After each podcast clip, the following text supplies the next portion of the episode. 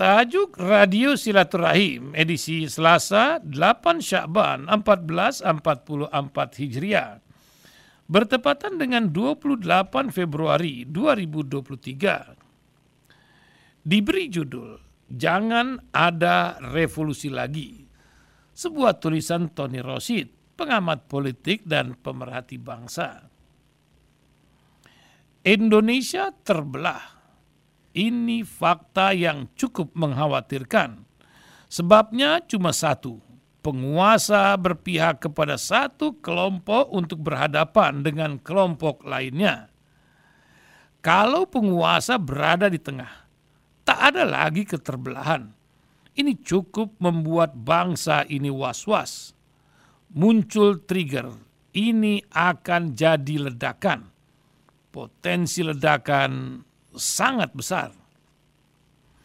Ada tiga hal yang potensi menjadi trigger terjadinya ledakan. Pertama, mengubah Undang-Undang Dasar 45 untuk tiga periode. Wacana tiga periode terus dicarikan celah untuk bisa direalisasikan. Terjadi penolakan masif oleh rakyat yang didukung oleh sejumlah partai, yaitu PDIP, PKS, dan Demokrat. Lihat kembali survei dari berbagai lembaga. Kedua, tunda pemilu. Gagal upayakan tiga periode, wacana tunda pemilu juga masih terus digaungkan oleh sejumlah pihak yang menjadi agen pro status quo. Tunda pemilu pun tidak mendapatkan celah meski tetap terus dimunculkan mayoritas rakyat menolaknya. Ketiga, kriminalisasi Anies Baswedan agar tidak bisa nyapres 2024. Penjegalan terhadap Anies sudah berjalan lama, terang-terangan, masif, dan sistemik. Logika jernih akan mengkonfirmasi keberadaan ini bukti penjegalan terlalu banyak untuk bisa diperlihatkan mulai dari upaya menggagalkan program-program Anies di Jakarta, ada berbagai bentuk tekanan kepada partai-partai yang telah dan akan mengusung Anies. Terakhir menjegal Anies lewat kasus Formula E. Secara sederhana, publik menyimpulkan Formula E sebagai bagian dari upaya penjegalan Anies melalui proyek kriminalisasi di memori publik, Formula E dijadikan alat kriminalisasi Anies. Kenapa? Baca saja majalah Tempo. Bagaimana tekanan kepada penyidik KPK yang tidak menemukan alat bukti dalam kasus Formula E dipaksa untuk mempertersangkakan Anies. Beritanya jelas, terang benderang, detail dan ada aktor-aktor yang disebutkan namanya sulit untuk dibantah.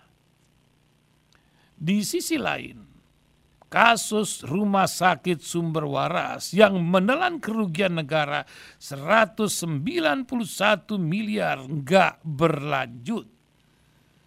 Pembelian tanah milik Pemprov DKI di Cengkareng, Jakarta Barat tahun 2015 aman dan diabaikan begitu saja tanah milik Pemprov DKI dibeli oleh Pemprov DKI sendiri. Harga per meternya 6,2 juta dibeli 17,5 juta. Temuan BPK ada selisih 14,1 juta per meter. Begitu juga dengan kasus bus Transjakarta yang mangkrak. Ada perlakuan berbeda dan bahkan timpang yang jelas ada unsur korupsi diabaikan, gak ada dua alat bukti dikejar-kejar. Tiga peristiwa di atas yaitu tiga periode tunda pemilu dan kriminalisasi Anies berpotensi besar menjadi ledakan jika dipaksakan jerami keringnya sudah ada, yaitu bangsa yang terbelah, dan nampaknya ada yang sengaja merawat keterbelahan, dan bensinnya tersedia, yaitu pihak-pihak yang tidak ingin Jokowi berkuasa sampai 2024. Mereka adalah kelompok yang tidak mendapatkan panggung di era Jokowi dan juga di Pilpres 2024. Mereka menunggu ada pemantiknya. Persoalan tiga periode, tunda pemilu dan kriminalisasi Anies yang mereka tunggu terjadi, maka ledakan akan muncul. Di situlah revolusi berpotensi pecah.